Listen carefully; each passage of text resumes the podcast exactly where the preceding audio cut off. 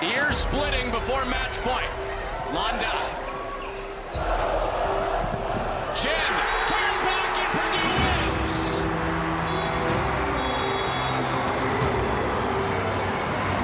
wins. Setting up Peterson again.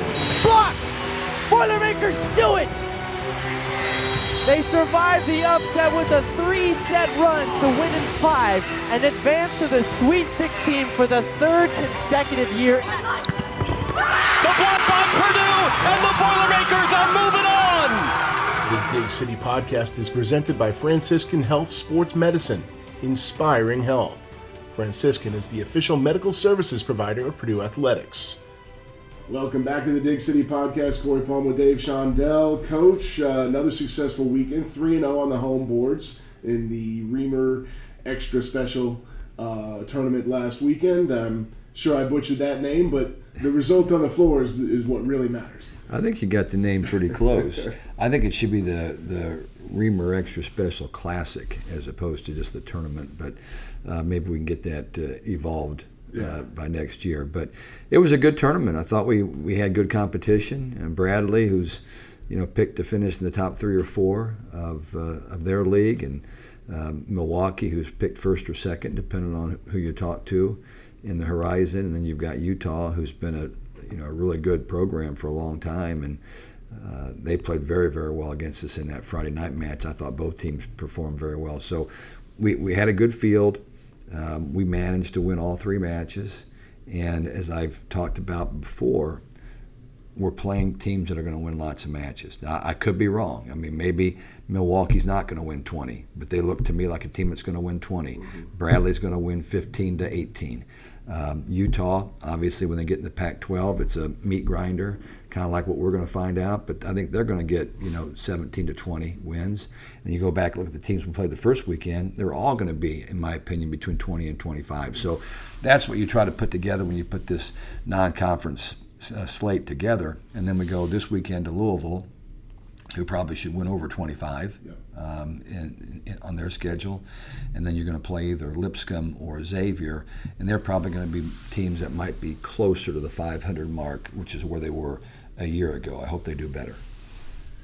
Friday morning last week, you kicked off the tournament with uh, with the, Bradley Braves and uh, made quick work. I think you were on the on the floor for 75 minutes total.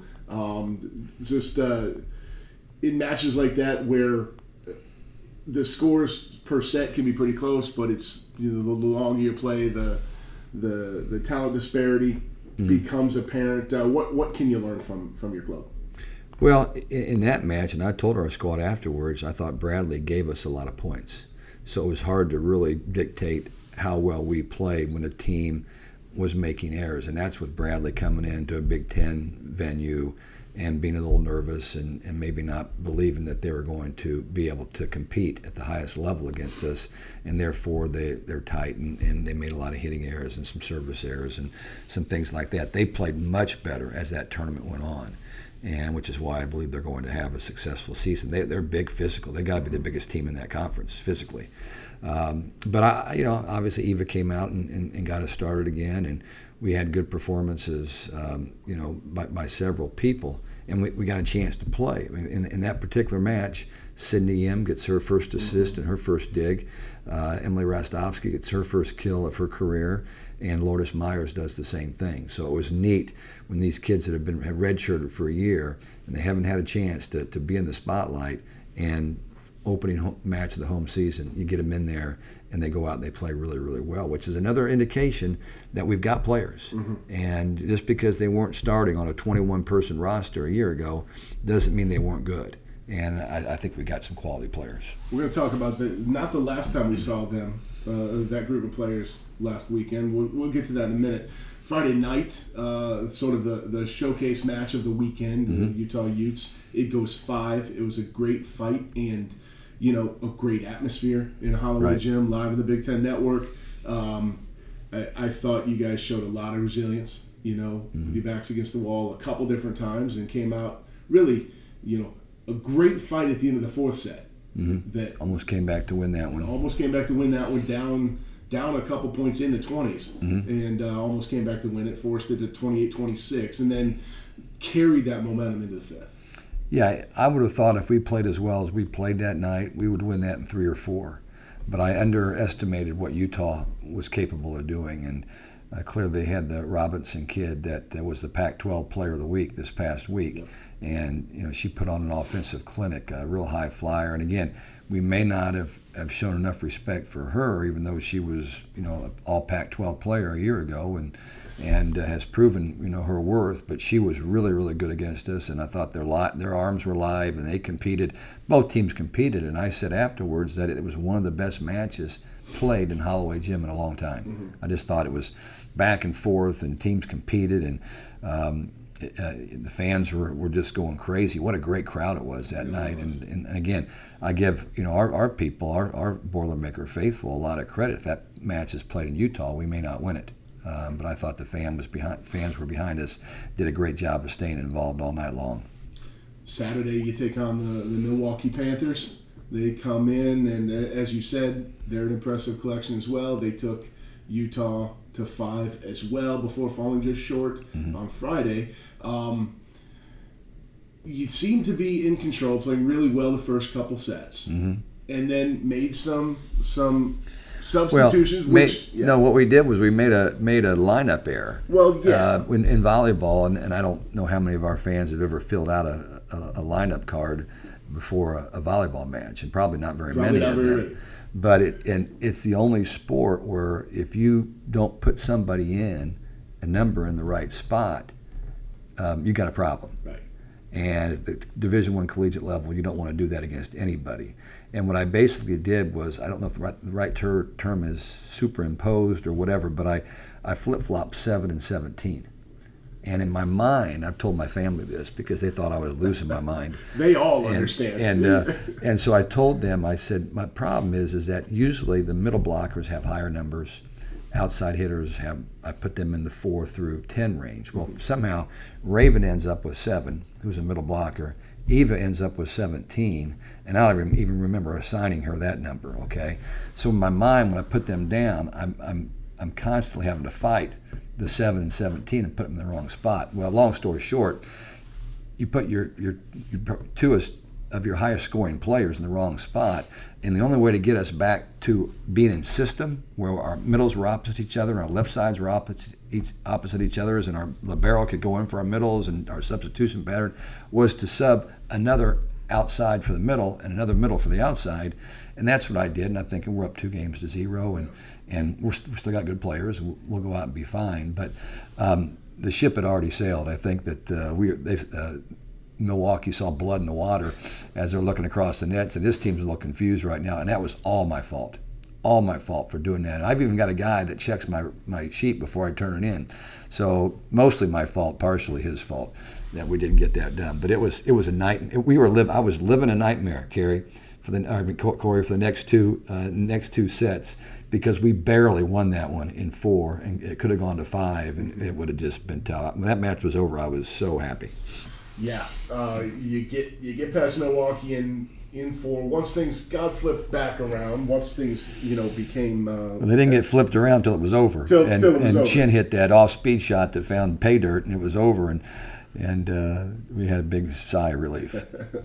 so three and zero oh on the weekend. Uh, you've been talking for a while about Maddie Schermerhorn. Mm-hmm. This was the first weekend I, first action game okay. action I'd gotten to see What'd you think? play libero. She's fantastic. Yeah, she is all over the floor. She is she's digging everything within, you know, spin well, distance. You know, we we've seen it in, in, our gym. People don't get a chance to watch what goes on every night in your gym, and uh, I, I, always felt like she was right with Otec and Horning, uh, Allie. I mean, not Allie Horning, but Mo Horning, both who had been here for a long time.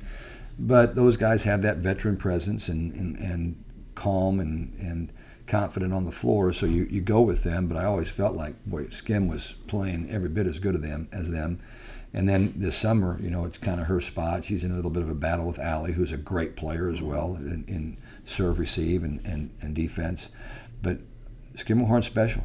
She's just got tremendous positive qualities, and uh, she covers a, ton of ground, and her passing skills are solid. And she's given us just great leadership on the floor and off the floor. So no, she's been a delight and probably, you know, one of the, the three or four biggest reasons why we're in a in a better position right now than most of the country thought we would be in. Well, the other thing I love that you said doesn't necessarily come through in the play is that she's taken on that leadership role mm-hmm. as well mm-hmm. with with the team, which is you know.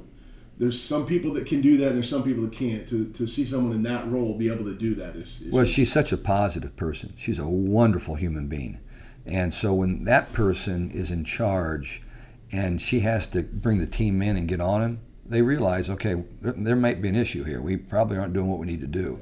But there'll be times in practice. There might be two, two or three times of practice every night where she just, we might be in the middle of a drill, and we take pride in being a player-led team. So I don't stop them and say, "Come on, let's go, let's get going here." I let them have their time to talk to each other and get it worked out. Sometimes my patience is being pulled a little bit, but I think it's important that they're running the team and and she's doing a great job with with help of, of a few others, but uh, she's doing a really good job of taking leadership. One interesting thing I think, looking at the statistics through two weeks, through 22 sets uh, that, that, y'all have played, uh, Eva leads the team in kills, uh, almost four and a half kills per set, 96 kills on the year. Raven and Hannah Clayton, Raven Colvin and Hannah Clayton are two and 3 mm-hmm. in kills. To have two middles being producing at that rate uh, offensively is is kind of unusual, no? It's it's a little unusual, but then you've got a fifth year, you know, middle attacker in, Hannah Clayton, and then a t- terrific athlete that is really your only starter back um, in Raven, and you know, the tendency is for the ball to find them, and so. Um, and I'm just so happy Meg is gaining confidence in getting the ball to those middles. It's, it's a little harder set to get the ball to your middles a lot um, than it is to throw it outside and let it hang up for your outside hitters. But uh, she's got a really, really good feel for Hannah Clayton right now, which is wonderful. They've got a little bit of an Iowa connection because Meg is from Iowa and Clayton spent you know four years in Iowa in Iowa City. Um, and she's doing better now with, uh, especially behind the setter. we are making a lot of progress in our ability to hit behind the setter. And as soon as Raven grasps that, uh, the way she does everything else, then it's going to open her up to, to really have some big nights. But yeah, that's that is a little unusual, but it's a positive thing. It means we're passing the ball well enough and handling the ball well enough in our first contact that we're able to get the ball to our middles. I mean, really, I would think difficult to defend on the other side because you you normally you're set up to yeah. to load up on the outside hitters. But yeah. if, if the other team can, it can really keep them off balance, especially if your middles are running different routes yeah. and, and keeping uh, the middle blocker off balance. We'll preview the upcoming weekend in just a moment, but first, a word from our sponsor. The Dig City podcast is presented by Franciscan Health Sports Medicine, inspiring health. Franciscan is the official medical services provider of Purdue Athletics. Now back to the show let's go ahead and look ahead to this weekend. You guys head down to Louisville uh, on the road, a little little bus trip down to uh, down to Louisville, Kentucky, to take on the Cardinals and an unknown opponent in Game Two. But uh, I know all of the attention is on number four ranked Louisville. Yeah, Louisville, you know, punched us in the mouth last year. We had a really good team with lots of experience, and we, we had beaten Louisville the year before down when this tournament was played in Lipscomb, and uh, and then we uh, we, we just get jolted by them. And, and they had they were really good. Uh, they had a setter that was playing as well as any setter in the country, and they had Anna Stevenson, a middle that is as faster than lightning. That's with the USA national team right now. She's a small middle at about about Raven size, uh, but boy, was is she fast. And and then they had you know a lot of the same players they have this year. They were good on the pins. They were fast on the pins, and they competed really hard. Now they graduated their setter and they graduated their uh, their middle Anna Stevenson, but they have everybody else back, and they've got a transfer setter from USC who's playing very very well, and uh, they filled the middle spot with a six foot six inch kid right out of Fort Wayne, Indiana, Blackhawk Christian. Probably knows the first family, um, but. Um, she's, uh, you know, she probably doesn't get set as much as the rest of the people do, but she's very capable, and so they're they're good. I, I can't tell if they're as good right now as they were a year ago at this time. Um, I'm still evaluating that. It really doesn't matter. We're going to play them either way. Right. Um, but they certainly have a lot more experience back than we do. But um, I, I, like the fact that you know we're going to go down there and compete, and we have nothing really to lose in, in, that particular match, and nobody really probably expects us to go into that little cracker box gym they got. It's a, it's kind of like our gym, um, only smaller. Okay. And um, they, they sell out every match. You can't get a ticket. Our fans can't get a ticket to go down there unless they're on the pass list. So it'll be an all, you know, pretty much an all Louisville crowd, which will be a great experience. Again, you know, we we faced the challenge and went to Tennessee, you know, first weekend of the year and did a nice job. And now we're going to go right back and face, you know, a, a tough environment, which is exactly what we need to do to get ready for Big Ten Conference. That match, seven o'clock Friday night. It'll be on uh, the ACC Network Plus, so streaming live on, on ACC. Um, and then you'll take on either Xavier or Lipscomb, depending on Friday's results. Right. At four o'clock on Saturday. Either way, we'll play at four o'clock on on Saturday, so that's nice at least to know what time we're going to play. We just don't know if it will be Lipscomb or Xavier. This is kind of a tournament format, Yeah. basically, where there's four teams, kind of like a kind of like a sub regional. Okay, you know who you're playing the first match, but you better have your report ready for the next two because it's going to be a short turnaround to get ready for them. And I really like that this is the third year in a row with this particular grouping. Uh, Lipscomb, you were down in Nashville in 2019. You were in uh, Cincinnati in 2020. We actually had it here the first year, I think. Did we? Okay, I hadn't gotten that far back. I was gonna. I was gonna Um, because I think that. this is the last year for that contract, and I don't think that we're going to continue it um, at this point. Um, we, we might, but I don't think there's a lot of movement in that direction. Okay. Okay. Something something new on the horizon for next Yeah, year. that's good. Good fun fact for our fans out there. For sure. Uh, so, one thing I think is interesting. Um, we were talking a little bit before we came on air. The uh, one of the one of the roles that you serve uh, in your coaching responsibilities is being on the the panel that selects the top twenty five Yeah. every week, and uh, sort of the if you could shed some light on the process behind that, and sort of sort of how Well- much of your week that takes. Yeah, well, it doesn't take a, a ton of my time, but I do I do pay a lot of attention. Not just because I'm I'm voting. I like to know who's playing well, and and especially some of those teams that we're going to be playing. But there are 60 coaches on the AVCA coaches poll, and not all of them remember to vote every week. To be honest with you, I'm, always surprised. I don't think I've missed a week in in the four to five years that I've been on the the panel, but. Um, you know, you get all the information sent to you on the results of all those teams that have been getting votes and everybody else. And um, then you try to do your research by watching matches on TV, which a good coach is going to do anyway. They want to see as many people out there. But then I'll I'll start. I'll get on what's Rich Kern has a, a website that has all the scores, and so you can just hit hit the number of a, of a school, and it will show you all their all their school, scores from the past, this season.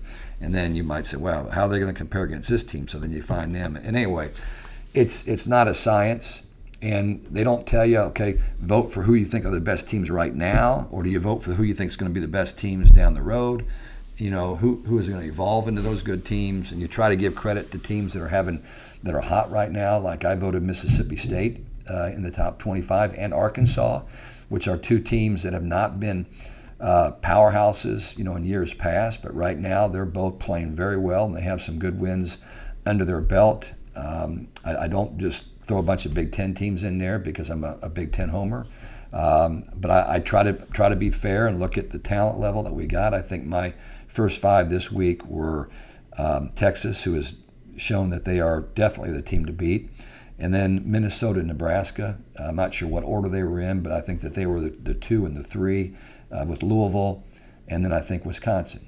So I mean, I, I'm not a Big Ten homer, but I did put three Big Ten teams in there because I think that they're right now physically the best. And then you get into Georgia Techs and uh, you know some people like that that are, that are coming up very very quick. But I think Stanford is a team that I watched Stanford play Florida, and I thought both of them looked like they were top 12 level teams when I watched them play. I saw Marquette play Wisconsin, and even though Wisconsin turned it on at the end and showed that you know Coach Sheffield has great talent again, but Marquette was really impressive. So because I watched that and I looked at Marquette scores and they they beat Kentucky the first week of the season, I thought, man, they're legitimate. So I you know I moved them up a little bit. So you know, I'm paying attention to to what's going on. Doesn't mean I'm getting it right, Right. but it definitely means I'm paying attention to it and trying to do the best I can to give all teams that are worthy the opportunity to get some some mention. But keep in mind, the top 25 means nothing in regards to NCAA tournament placement, which is what we're all fighting for. Okay, that they don't even the committee doesn't even look at that. They could care less what 60 coaches think.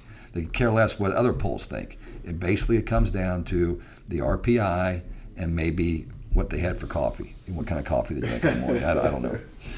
To sort of bolster your take that you're not a Big Ten homer, there are five Big Ten teams in the top nine in the poll this week, uh, including your Boilermakers at number nine. Yeah. Started this season 13th, have climbed a And, little bit. and, I, and I did not put us nine. no? Just to be honest with you, I think I had us maybe 14. Okay. Um, I'm not going to stick us up there any higher than, than I think anybody else would. But I, uh, right now, I don't think that we've we've shown yet that we're a top 10 team. I hope that will happen this week when we play play Louisville. But um, I just think there's there's five teams I think that you look at and think, okay, first of all, it's Texas, the next four, and then I think after that it's a crapshoot through about the next 15 to 20, and. Uh, so you know we'll, we'll see how it plays out, but it's you know, we've only played two weeks of volleyball so far. For sure. And a team like, not to, not to, you know, spend too much time on this topic, I just think it's fascinating as all get out. A team like Ohio State, they're one and three, but their three losses are Texas twice and San Diego. Yeah. Uh, you know, San Diego's a top 12 team this week. They're a very good club. and and a little and, and San Diego probably is undervalued. It just takes for some reason in this coaches poll because there's so many coaches, Mm-hmm. it takes a while for a team that has not been a top ten team um, to rise to get to the top ten uh, for whatever reason. I think, and and people can get on the AVCA and find out how every coach votes. Okay, and so if, if you would if they check that, I think I had San Diego in the top ten because I think that they've they've proven that they're right now they're as as good as any other for the top ten. Ohio State proves how good they are. Ohio, they- you know, Ohio because they beat State's Ohio State's being recognized a little bit for how good they were in the last couple of seasons, Yeah. and they got everybody, basically everybody back, minus a transfer that went to uh, Minnesota, and they opened up with Texas, and they, and they scored points. I mean, it was a close match. They won one set out of out of seven, but they were competitive. Probably a little disappointed that they didn't win a few more, and then they beat Louisville. That has to be in the docket. That was their last match on Sunday. They beat Louisville, but they've also lost to San Diego, who has transfer center from Penn State, uh, an outside hitter that transferred from Indiana as well. That's playing really well for them. So, um, you know, I, I think that they're they're they're right now they they belong in the top ten in my opinion. It is early, as you said. Thanks for thanks for that window into the process. That will probably just open up some more complaints, but uh, we'll see how it works. Everybody's gonna somebody's gonna complain about something.